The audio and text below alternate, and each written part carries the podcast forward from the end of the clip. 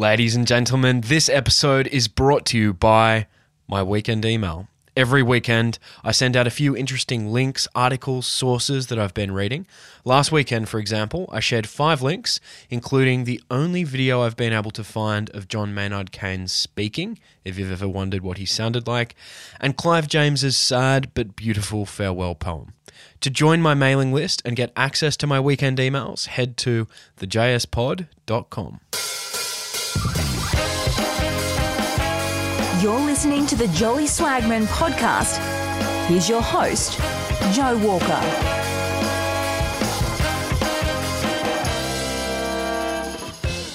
Ladies and gentlemen, boys and girls, swagmen and swagettes, welcome back to the show. It is great to be back with you. I am honoured to introduce this episode. Regular listeners of the show will have noticed that many episodes in the past 6 months have been exploring the ways in which modern capitalism has gone awry and how we can correct its course. This episode is in that vein. In recent years, my guest has been producing some of the most eloquent and authoritative critiques of both modern capitalism and rampant individualism. Those of us who own smartphones, have ever taken medicine, and use flushing toilets are familiar with the triumph of capitalism. But despite its stunning achievements, modern capitalism is, in the words of my guest, morally bankrupt and on track for tragedy. But he doesn't just lob hand grenades. He also offers pragmatic solutions, like, for example, taxing the gains of agglomeration to curb rent-seeking, an idea that we discuss at the end of our conversation. My guest is Sir Paul Collier, Professor of Economics at Oxford University. Paul was the Director of the Development Research Group at the World Bank between 1998 and 2003, and he's the author of several brilliant books, including The Bottom Billion, The Plundered Planet, The Future of Capitalism, and most recently, Greed is Dead, which was co-authored with John Kay. The Future of Capitalism and Greed is Dead are written like nothing I've ever read from the hand of an economist. They're written with, and I hesitate to use these words because they feel like those platitudes you read in book reviews, but I think they're true in this case, a sense of urgency and passion. I strongly recommend them. I think that comes through in this conversation as well, and I do hope you enjoyed as much as I did. Without much further ado, please welcome the great Paul Collier. Paul Collier, welcome to the podcast. Oh, thanks for inviting me on. Paul, it's so great to have you on the show. We were connected by David Tuckett, and I'm a huge fan. I've read 2 of your books, Greed is Dead, co-authored with John Kay, and previous to that, The Future of Capitalism, which is written with such urgency and passion, and I can't wait to have this conversation with you. Paul, I was born and raised in Newcastle, Australia. But Paul, you were born and raised in Sheffield, which is England's version of Newcastle. What was Sheffield like when you were growing up, and how has it changed today? Yeah, well, I'm not Paul Collier for nothing, right? So some of my ancestors were coal miners. One was a miners' leader. My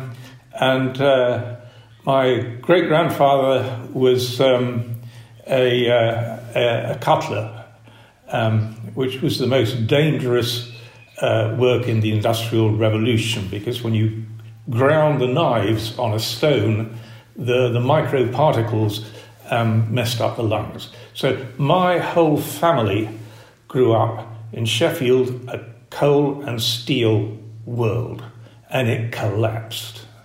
I was the only one to get out. Both my parents left school when they were 12, and so my entire relatives were people working in those industries, and they collapsed pretty well all at once in the early 80s with the closure of the steelworks and the closure of the mines. So my lived experience is Newcastle, Newcastle in England, as it were, yeah, Sheffield. Indeed, there was a great film that you might have seen called The Full Monty, which depicted that tragedy. People forget, quite often they know the film, they just forget that's Sheffield. Right? I know this is a personal story, but your book, The Future of Capitalism, is dedicated to your cousin Sue. Can you tell me about why her life is an important symbol for you? Yeah, well, it's it was a toss-up. I'm a very private person, so I didn't like to make it personal, but in the end, I did, and my cousin's happy about it. This is the opening page of the book, and it's two little kids, aged about four. One is me, and one is my cousin. We were born on the same day into very, very similar worlds. So neither of our parents had any education. We both happened to be clever enough kids, so we both got to state grammar schools, and then at 14 our lives diverged, because her rather authoritarian father died, and she went adrift. It was 1963, and there's a famous line in a poem by Philip Larkin which says, "Sexual intercourse began in 1963. Larkin laments that it was just too late for him. It was certainly too early for me. It should have been too early for Sue, but she became a teenage mother, and that rolled down the generations so that both her daughters became teenage mothers. And that sort of cascaded down. So the divergence between us became quite astounding. Meanwhile, I carried on at my grammar school.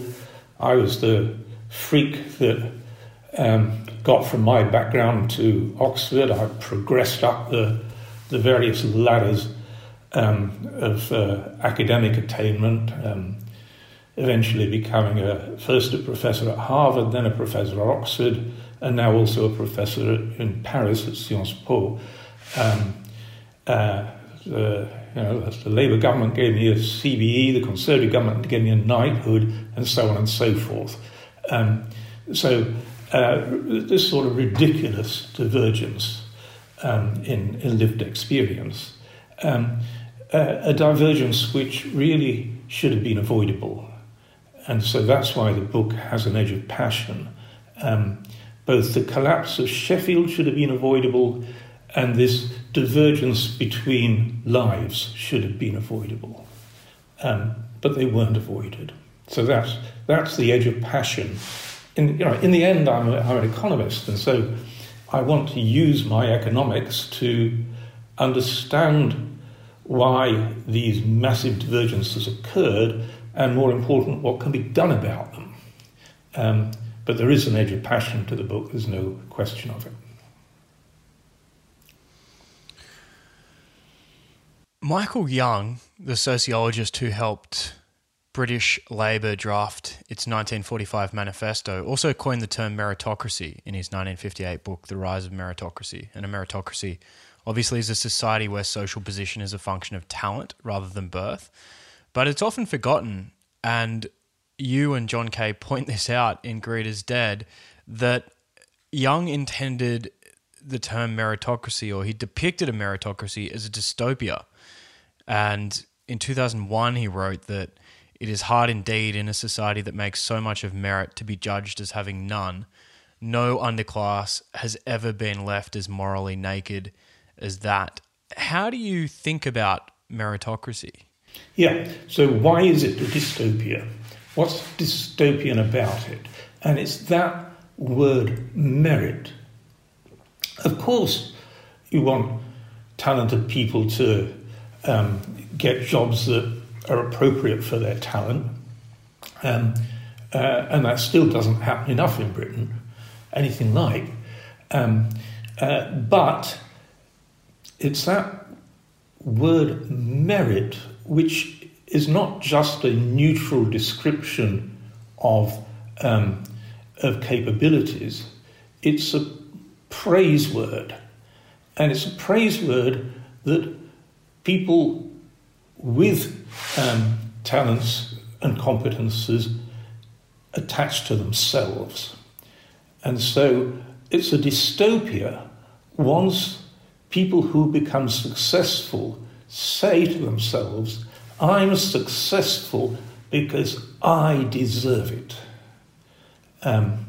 It's that move that is the evil, damaging move, because the successful people in a society set the narratives by which and the norms by which everybody else has to think. We control the media for a start. And so if we're asserting the successful people deserve their success, then there's an inevitable further step which says the people who fail deserve their failure. And that's what Michael Young meant by being left naked, just bereft of dignity. And of course, it's just not true that the successful people deserve their success. They contribute to their success, but that's all. They contribute. Here I am, this fancy professor. I've contributed to that, but to think that it's purely a matter of my desert is ridiculous, right? I was astonishingly lucky, right?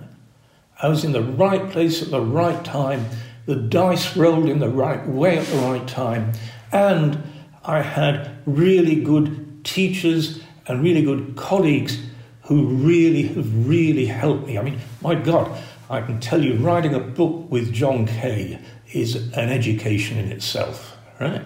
There is the notion that individual talent fully explains success is a complete indefensible myth. And that applies both in the field of education and in the field of where you live. The people of Sheffield are now doomed to a lack of success because they're living in an opportunity desert. Good ideas cannot be matched to the money, which is the fuel that scales ideas into real new activities. Whereas if you live in London, you're in an opportunity oasis. And so there are at the moment huge spatial differences in Britain, worse than any other high-income country, which so that opportunities are skewed both by education and by where you live. And that is nothing to do with individual talents. It's to do with the fortune of where you live and whether you've been placed on a track that gets you a good education or not. Brief digression. What is it like writing a book with John Kay? A privilege, I should say, first of all. We sat down together and arranged to have lunch. And it was John's idea that we should actually write a book together. Though we never really meant it to be a book initially. It was we should write something together. And then as we got writing, we decided it gradually escalated from an essay into a very short book. And then it gradually grew like Topsy. The more we worked together, the more we found that we agreed and that we hit on new things. It was a wonderfully creative experience. And we converged. I mean, John is a man of firm opinions. If he thinks you're wrong, he doesn't beat about the bush. He says, you're wrong.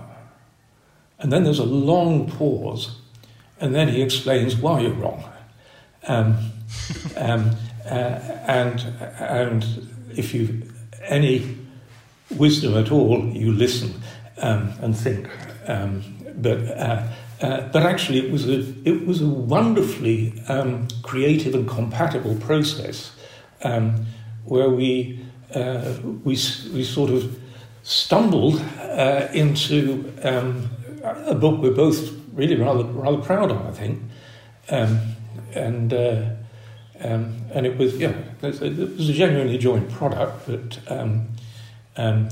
the idea behind John's suggestion was, he said, you know about sort of communities of place, and I know about communities of work, business, and you know about building common purposes, and I know about radical uncertainty, because that's the book he'd just written. And these proved to be extraordinarily well-matched, fertile territory when you brought these two ideas together. And then we found ourselves writing at a time of COVID. We started in November 2019, and no sooner had we started writing than our society was hit by COVID. And COVID was just an extraordinary application of these two phenomena. Radical uncertainty. Did anybody know what to do when faced with COVID? No. Did we need to build new common purposes fast? My God, we did. Were we able to do it? It took longer than it should. And enormous differences between societies. How did British Labour lose the underclass or lose the working class and become the party of meritocracy? Yes, that's unfortunately what happened. Of course, British Labour, by its very name, was created by and for the working class around the country. But what happened was... and indeed, with the rise of sort of meritocracy, educated but well-intentioned people moved into the party, and by their education, gradually sort of found themselves running the party, and their lived experience was very, very detached from the working class. I mean, somebody like Tony Blair and had been to the Scottish equivalent of Eton and then come to Oxford to read law. But it was just completely detached from the working class. He meant well, but his grounding was really entirely metropolitan, upper middle class. And he came to the problem sort of rather technocratically. He was very well intentioned, but he was also very detached from the lived anxieties of ordinary working class people. And then it got a lot worse. It got a lot worse because he and Gordon Brown brought in a whole new class of London-based technocrats who, again, meant well. They thought that their expertise basically entitled them to do things. They thought they knew what they were doing, so they hadn't absorbed radical uncertainty at all. They really did think, we know the model, we know what levers to pull. And off they went and pulled them. I'd like to ask a few different questions about individualism and jump around a bit, Paul. One of your favourite studies in social science comes from New Zealand, and it's about regret. Can you elaborate on that? Yeah, I can. So when I speak to an audience of a mixed age group, I always start with a warning. I say, you can do this on your own at night, but if you're over the age of about 60, I advise you not to, because you're liable to hurt yourself. I think yours is it's such a young age group that you can all safely do it because it won't be painful. But the reason it won't be painful is you've not had enough shit happening in life yet. Though I dare say COVID's accelerated the exposure to shit. Anyway, so what's the experiment? The experiment is to write down the three things in your life that you most regret. Your three biggest regrets. You have to do it seriously on your own, sitting down with a piece of paper. You have to write them down. Right? And they have to be your three biggest regrets. And then the psychologists gather those bits of paper up and classify the regrets, put them into buckets. And if we were all the individualist, selfish, greedy, lazy people that economics assumes, homo economicus, it would be quite clear which bucket was full. Right? It would be full of regrets about decisions that led to material consequences like loss of money or failure to acquire things that led to wealth. So, your big regrets would be, if only I hadn't messed up that interview with Goldman Sachs, If only I hadn't missed the opportunity to buy Bitcoin, right? If only, it would all be regrets like that, right? But when the psychologists come to add up these regrets and they look in that bucket, it's virtually empty, right? We all have regrets like that, right? They don't make the big three. Right? At least by my age, they don't make the big three. Right? And by my age, the big three are too painful to contemplate, which is why it's so ill-advised for people of my age to do it. But the sort of regrets are all about, I let down my parents at a critical time. I let down my spouse. I let down my friend. These are the ones where it really, really hurts. They're failures in terms of your proper fulfillment of your obligations to others. Those are the things that hurt. And because they hurt so much, on the whole, we learn to avoid making those sort of mistakes. Though, if you live long enough, you still make them, but you learn that they're so bloody painful that it's better to try and honour your obligations.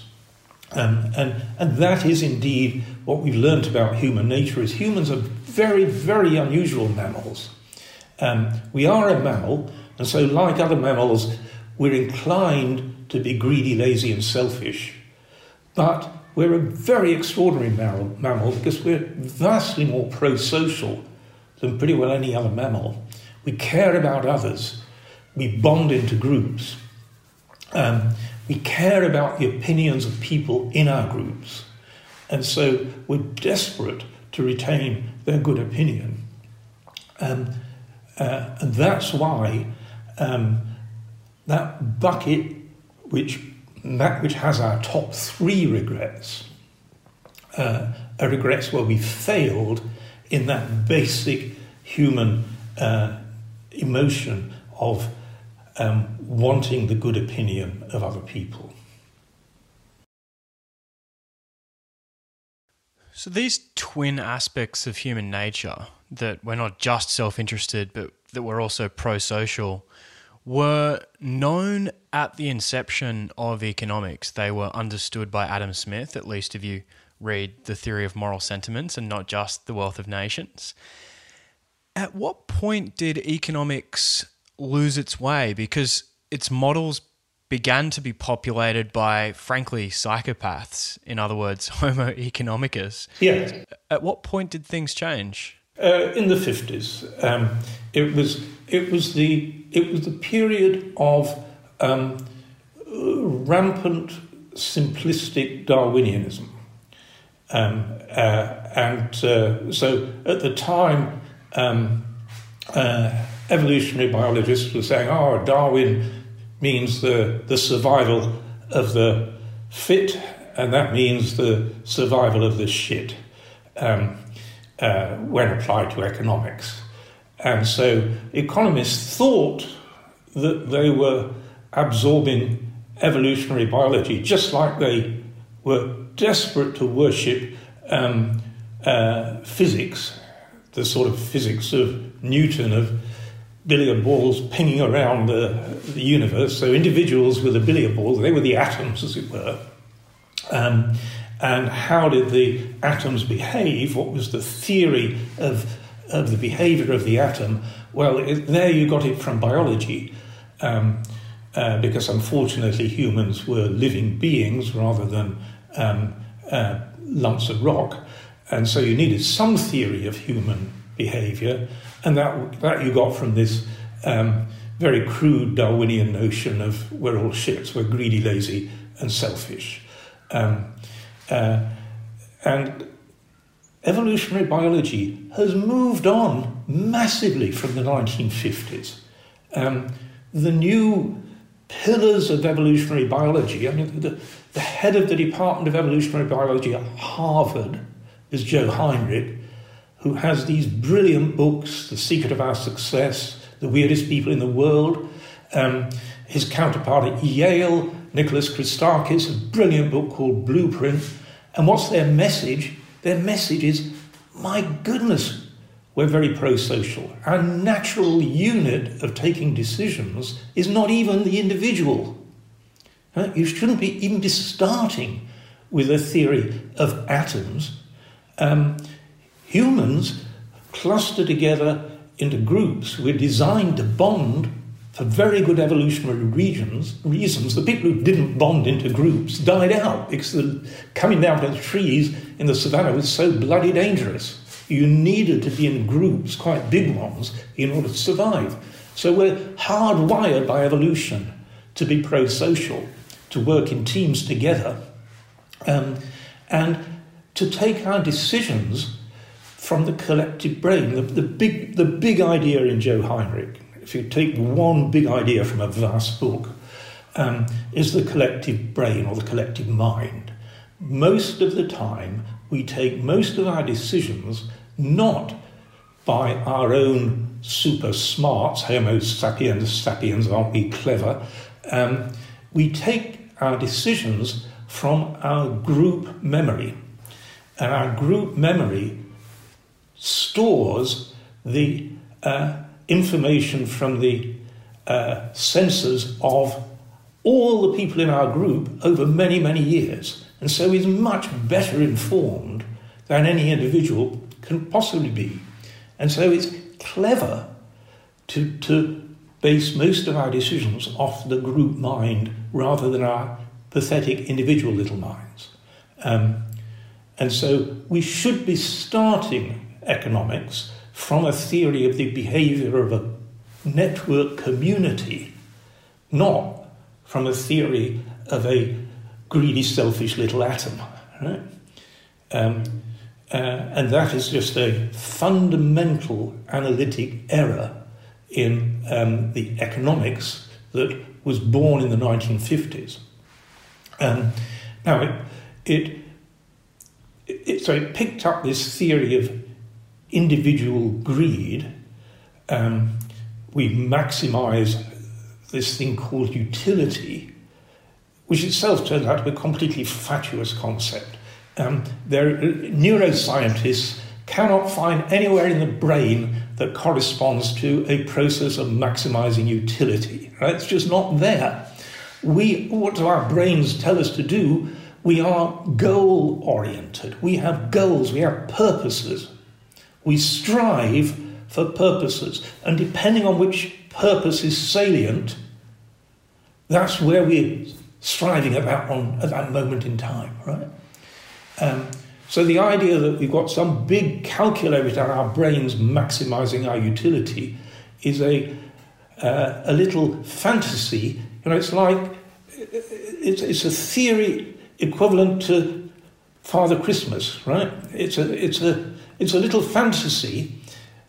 Father Christmas is something we tell children. Nice fantasy. Maximising utility is something economists tell themselves, right? Because it's so bloody handy mathematically. We've got all this very simple maths of how to maximise under constraints. So why? So we need something to maximise, please. And so it's individual utility. And then we put a sigma in front of it, and the purpose of public policy is to maximise sigma utility. And so we're really in business. We've got a theory of public policy, which says what we should be doing, the government, is maximising sigma utility, and what individuals are doing is maximising their own individual utility. And so ne'er the twain shall meet. There's a real problem. The public policy, unfortunately, needs to be set by human beings, so we invent a new category called saints. And saints are at the top of society, parachuted in. So the saints are the top officials who save us from our individual greedy selves and avoid things like the tragedy of the commons. Right? So saints at the top, deus ex machina, there's no real process of generating saints. They're self-appointed. Plato started that idea with the idea of Platonic guardians. He thought his one idea, his one mistake was that he thought the Platonic guardians should be philosophers. So we economists put him right on that one.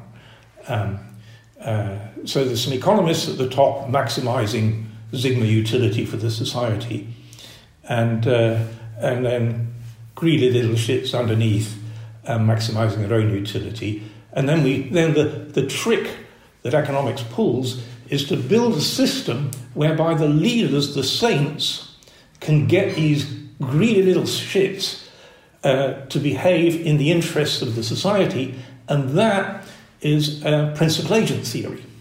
Right? James Murray's Nobel Prize for it. And what is it? It's that you monitor people, you watch them like a hawk, and then you incentivize them. You tie incentives to monitored behavior. Right? And that way, those greedy little shits are running after their own maximum utility, but they've got to, in order to get the incentives, they've got to behave well. Right? What a awful depiction of human society. It's a complete travesty of human society. No good human society works like that. But in the past 40 years, because we pushed these systems through all our organisations, through our firms, so that our communities of work were subject to these monitored incentive systems, and even our public organisations then aped this whole system, monitored incentives. So we're constantly into daily habits where we're dragged down into behaving like these Homo economicus, greedy, lazy selfish people. No well-functioning human society functions like that, as we've seen in COVID.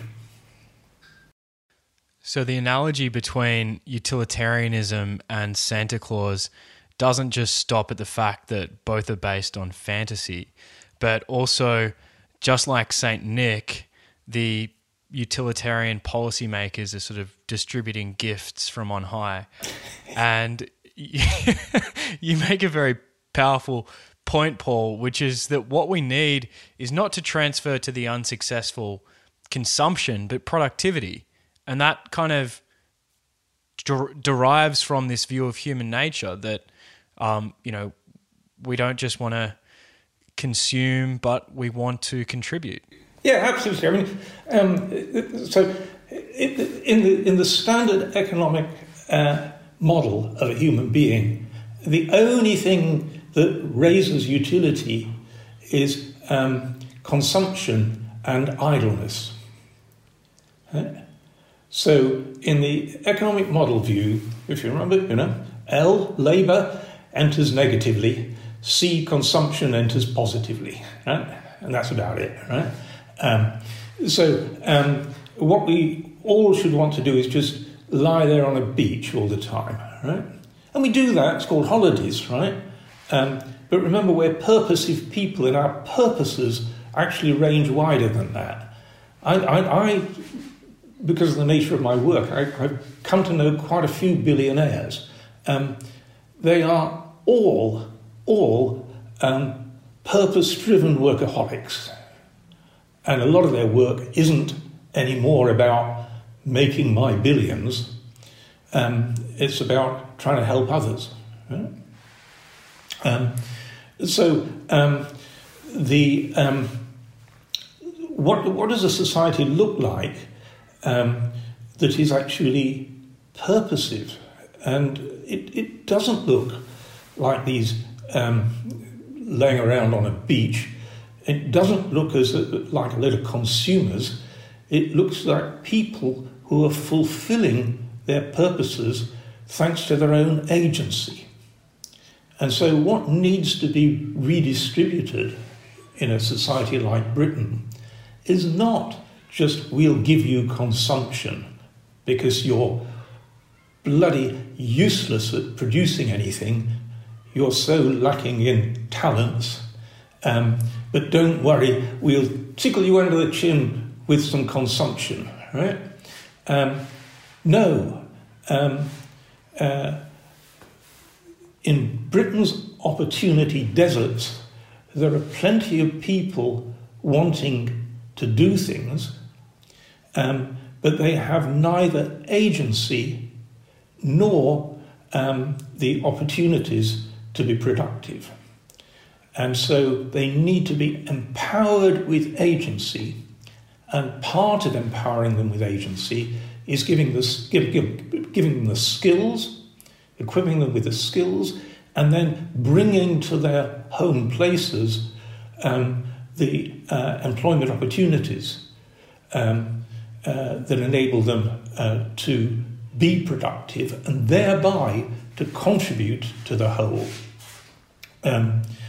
We've not yet talked about a really powerful new concept, which is Michael Sandel's concept of contributive justice. And that supplants and supersedes the Rawlsian concept of distributive justice. Rawls wasn't a utilitarian, but he was still in this basic mind frame of tickle people under the chin with a bit of consumption. Let's divide the cake so everybody gets a bit, right? Distributive justice. And that is a terribly passive view of people. All they have to do is pick up a slice of cake that somebody else has baked and cut. Right? People want the agency to bake a cake together, right? And then agree on cutting it up. And it's a process of creating that is the more satisfying part of that. It's the agency to do things and to contribute to that whole. To be able to say, I was involved in baking that cake that we're now going to consume. That confers dignity. It's purposive. And that's where this is the sort of societies we need to build. I have a lot of sympathy for utilitarianism, Paul, and consequentialism more broadly. I think consequentialism is a very powerful ethical theory. But as I've got older, I've sort of fallen out of love with it and gravitated more towards virtue ethics. The fathers of utilitarianism were famously quite weird. Should we infer anything about their theories from that weirdness, or is that just ad hominem? No, I think it isn't. I mean, they were very weird. I mean, the idea that they should be really influential in public policy is somewhat alarming. The only reason they're influential is, as I said, it's just so handy for having something to maximise. So it was picked up by a subject, economics, which then happened to become hugely influential both in business and in public policy. Public policy and business became set by the ideas of economists. And economists just found, oh, great, and I've got all this apparatus for maximising under constraints, so let's have something that we can maximise. Utility. Right? Sigma utility, great. So that's the problem. So let's have a look at them. The big one was Bentham. So Bentham was, I think the best measure of his weirdness was that he arranged to have himself stuffed when he was dead, so that he could continue to preside over committee meetings at University College London to guide by his presence the decisions being taken. And so he really did have himself stuffed, right? To be in that sort of mindset, you have to be very, very peculiar, to say the least. And then if we turn to his disciple Mill, Mill was deliberately raised so that he did not play with other children. Okay? So he was force-fed Greek, which he could understand from the age of 3. So he, by the age of 20, he knew a lot more about ancient Greece than about the society in which he was living. Right? Now, poor old Mill had all sorts of mental breakdowns and so on, but you know, these people are kind of creepy, frankly. The thought that they should be the people who guide our societies, their behaviour should flag warnings. You know, are these the intellectual leaders that we want to be guided by? I think not. Right? And then, of course, when we look at their ideas and look at the consequences of their ideas, it's no surprise that they've led us into some very uncomfortable forms of social behaviour. So, to summarise, should we think of utilitarianism on the one hand and selfish gene theory on the other as the two sources of fuel for methodological individualism in economics? Yes, I think so. It's trying to recreate the world of physics, this bottom-up, everything can be inferred from the atoms. And we know that's just It's just wrong. Modern biology, modern social science, abandoning that view. There are big civil wars within all of these subjects. But I'm part of networks with, fellows of the Royal Society, that Britain's sort of really fancy hard science discipline, which are all about the revolutions in their own subjects, where they're now seeing that you can't possibly build up from atoms, as it were, to infer macroeconomic phenomena like a society.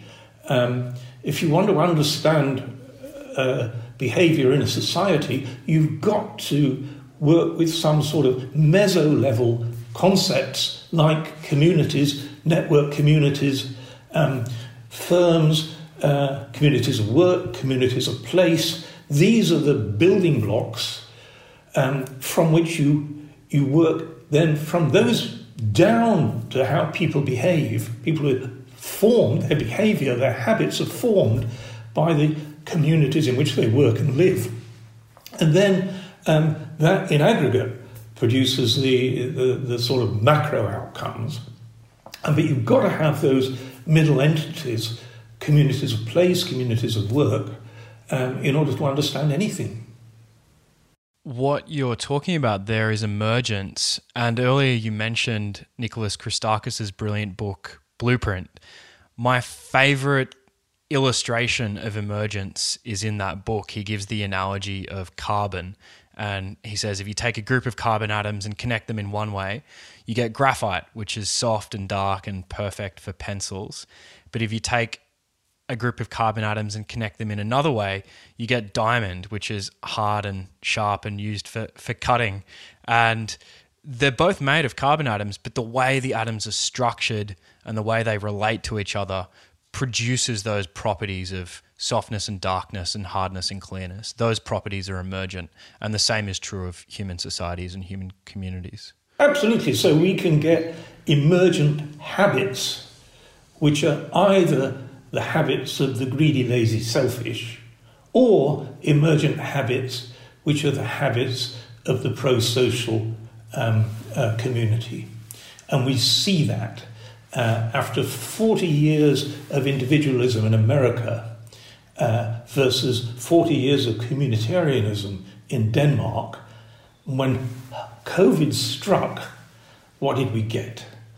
And let me remind you, right? In Denmark, we got a modest leader who was trusted, who was able to say to people, we all need to protect each other. It's each of us has to be morally load-bearing in the whole of Denmark. It's up to all of us. Right? They didn't get a first wave of COVID because of that behaviour. They didn't get a second wave of COVID. They did get a third wave. They got rid of it straight away. Right? Several schools are open in Denmark, and the damage to the economy is very small. The damage to people's lives is very small. And we go across to America. What was happening in America? Were people naturally understanding and being led by a modest leader to say, protect each other? No. Huh? What was happening in America was a classic of people indoctrinated into individualism. It was long queues outside gun shops. It was less protect your neighbour than shoot your neighbour. And of course, as an aggregate strategy for dealing with COVID, shoot your neighbour doesn't work very well. And so there is the difference between a pro-social society that has built habits of pro-sociality, those emergent tendencies, or the emergent tendencies to individual greedy selfishness in America, which have led to these responses of queues outside gun shops. Which society would you rather live in?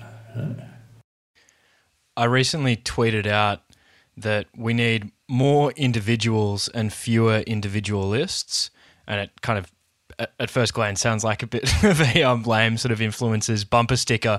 But what I was getting at was just that point that we need more individuals in the sense of people who are decorrelated from a centralized authority and from mainstream thinking, because those are the people who push the boundaries of progress for us. Those are the entrepreneurs and the wacky scientists and the dissidents and the political activists.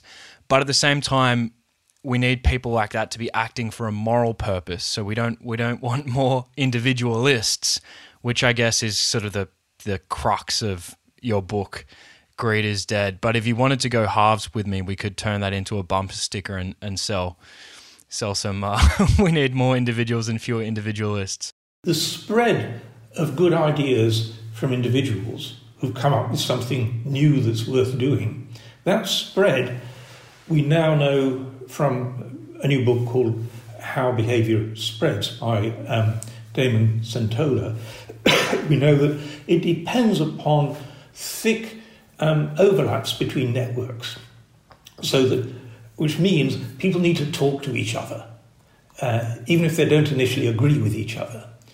And so the tragedy of our society at the moment is this polarization into segmented groups which don't interact other than by shouting at each other, prevents us having ideas which travel easily between different communities so that good ideas spread. Good ideas spread in societies where people behave well to each other and listen and are respectful of each other's views. That's where we can get the rapid spread of bright new ideas, and at the moment we need them. Do you believe there is such a thing as labour oversupply? Labour oversupply? No, I don't. This has been a sort of perennial myth for going back centuries. You know, this was the Luddites breaking machinery and all that sort of thing. People are the great resource of our planet. People are going to be able to create worlds in which we all have worthwhile lives. And for that we need this constant generation of ideas, because the essence of human beings is we're imaginative and we're creative. And the tragedy is that we're better at imagining improved worlds than at delivering them. You know, we imagine that we can each have an individual plane that takes off vertically or whatever, and the reality is we get Twitter or something, you know. So our imagination leaps way ahead of what we can accomplish, but then our creative minds kick in and grope and innovate, experiment, and that's the dynamic process that we've been through for 200,000 years. One little vignette I like to suggest is, if you look out of the window, I can see squirrels. And squirrels are pretty smart. They're better than I am at running up and jumping across trees. They think about the future. They store nuts. So squirrels are not dumb at all. But if you want to understand what a squirrel was like 100,000 years ago, just look at one now. Because in that 100,000 years, no squirrel seems to have had the imagination to think, is there a better way of being a squirrel? And then thought, so what can I do about it? But if you wanted to understand what a human being was like 100,000 years ago, we're genetically identical to what we were then, but it's absolutely bloody stupid to look at one now and think, oh, life was just the same then. Huh? Why? Because over that 100,000 years, we've kept imagining things being better, and then we've kept wondering, how? And that's the dynamic process that we're on as human beings. It's very exhilarating. but it keeps plunging us into radical uncertainty. And so we need to have a prudent approach, which leads to wise decisions that don't hurl us off cliffs.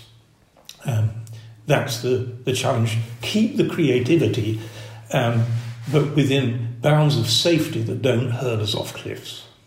So I want to ask a policy question, Paul. And Sydney and Melbourne are Australia's two main conurbations, and both have generated massive gains from agglomeration. According to Henry George, why do landlords get the gains from agglomeration, and do they deserve them? Yeah, so it's a really good question. So I've done quite a lot of analysis on agglomeration and the benefits of agglomeration. And it's quite clear that humans are more productive if they cluster together and specialise individually, but then bring those different skills together and cooperate. So that's why we're hugely productive in places like Melbourne, Sydney, London, right? Who should gain from that? Well, first of all, we have to realise that the gains from agglomeration depend upon vast investments by the whole society. London's the hub of all Britain's rail networks, all its motorways. It's got both of its international airports. It's got a link to the Channel Tunnel linking to the continent. So basically everything, all the physical infrastructures in London, paid for by national taxes, the governments in London, and because the government's got all the power in London and the decisions being taken in London, the financial community's all in London. So everything is in London. That makes people living in London very productive. It goes back to this merit and desert point. They're productive because they're all clustered together in London, and London is the place where they cluster because of a huge collective investment by the nation. And so who should benefit? Everybody. Who does benefit? First and foremost, the people who own the land in London. Because to work in London, you've got to be there. This was Henry George's insight. And so the gains tend to be captured by the appreciation in land values. And so sure enough, in London, who was the first billionaire in Britain? Was it somebody who invented the train? No. No. Was it somebody who invented the steam engine? No. Right? The first billionaire was the Duke of Westminster, who'd invented nothing. All he'd done was inherit a lot of the land in central London. Right? And so he could lie on a beach all the time if he wanted, right? Because he didn't have to do anything in order to become a billionaire. Because Britain was stupid enough that it didn't capture through taxation that vast appreciation in land. Right? And that was Henry George's insight. What a stupid thing to do to let a few landowners capture what was the fruits of a massive collective effort, both by the people living and working in London and by the nation that had created London as the place for such a productive cluster in the first place.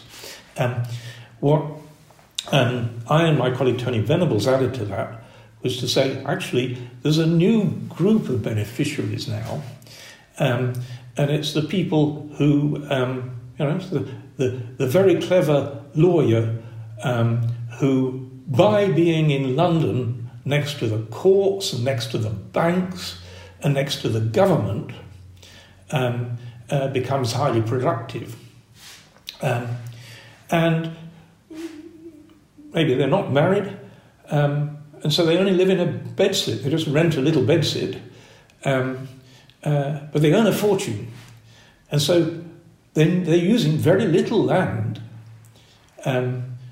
And so they're keeping those gains of agglomeration for themselves. And the economic concept is the rents of agglomeration. Those rents of agglomeration should accrue to everybody, and we need a tax system which does that. But actually, the rents of agglomeration at the moment in Britain are divided probably more or less 50-50 between the landowners and these people who think they deserve it all and live singly in not very much accommodation, and so don't pass much of it on to landlords. So that's the tragedy of the misappropriation of these huge rents of agglomeration. Too many people view leadership roles, whether that's being the CEO of a company or a politician in a parliament, as a prize rather than a responsibility. And recently on the podcast, I've been discussing different examples of noblesse oblige to inspire people and inspire leaders to think more about how they can be people for others. And an example that I've frequently discussed is FDR, who was a traitor to his own class, who welcomed the hatred of his own class, as he famously said in that 1936 Madison Square Garden speech. But Paul, you're a Brit, and so I thought I should talk to you about a British example. Tell me about Titus Salt, how he is a model of noblesse oblige, and what we should learn from his example. Oh, I will. So Titus Salt is one of my heroes. Who was he?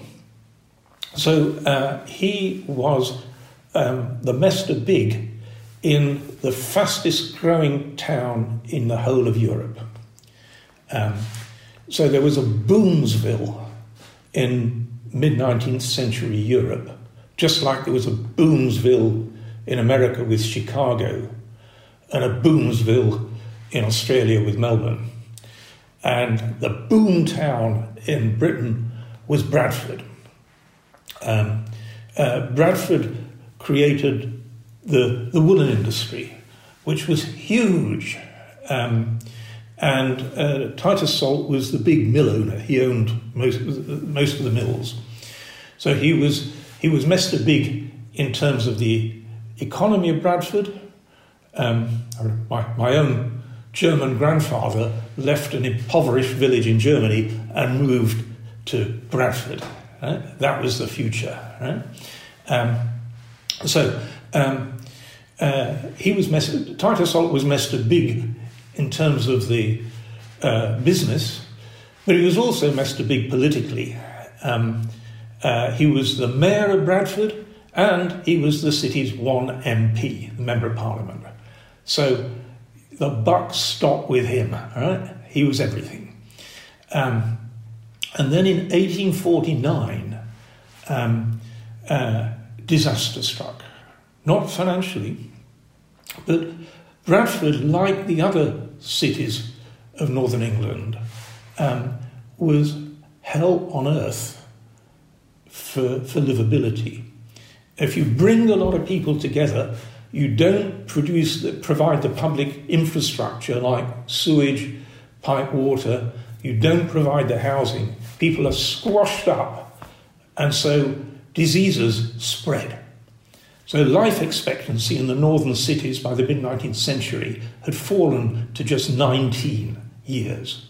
On average, you were dead at 19. And in 1849, when he was mayor, cholera struck. And so his workers were dying like flies. The citizens of Bradford were dying like flies. And a buck stopped with him. Now, of course, nobody knew what to do about cholera. But he did know that the buck stopped with him. And it seems to have been the event that triggered a massive change in his attitude. Perhaps equivalent to the letter that Bill Gates got from his dying mother. And so just as Bill Gates decided to give away his fortune, so did Titus Salt. Titus Salt gave away his entire fortune. He recognised his obligations to his workers. He built the first purpose-built, decent town for an industrial workforce on Earth. It was called Saltaire, and it's now a World Heritage Centre because it was the first. And the rest of his money he gave away to clean up Bradford. He didn't know what to do about cholera, but he had some sense that if the city was clean, green, with parks and such like, it would be a better place to live, and that's what he did. So his entire fortune was devoted to that. That was a capitalism with moral responsibility. It was morally load-bearing. He became morally load-bearing. And that's the sort of capitalism we need. And it's the sort of capitalism from which we were diverted by this disgusting notion of Milton Friedman that the sole purpose of the firm was to make profits for shareholders. Fortunately, Chicago University itself, the Department of Economics, has renounced that very recently. There's a wonderful collection where they do that, organised by Professor Cigales. So that was the story of Bradford. Just to finish, if we go just a few miles away at the same time, we get to Rochdale. Same experience. People dying at 19. Same desperate anxieties. And then what do people do? They come together. What happened in Rochdale? It was the birth of the world's cooperative movement. People saying, I'll take obligations to you. If you die, I'll pay for your funeral, as long as you do that for me as well. And they did that at scale. So the cooperative movement very rapidly became the biggest funeral director in the country, amongst many other things. A few miles away from that, Halifax became the biggest bank in the country.